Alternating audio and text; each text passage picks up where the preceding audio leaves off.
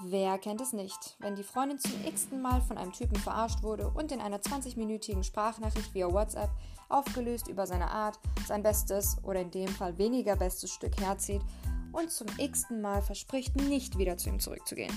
Entweder man ist selbst die besagte Freundin oder aber man darf die besagte Freundin trösten.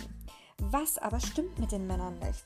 Oder anders gefragt, könnte die minimale, aber auch wirklich minimal lächerlich geringe Chance bestehen, dass etwas mit uns nicht stimmt?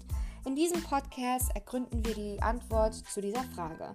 Und äh, das werden wir mit Hilfe vieler Gastredner und Gastrednerinnen tun und stellen uns dabei den alltäglichen Dating, Single Life und Couple Life Fragen. Seid also gespannt.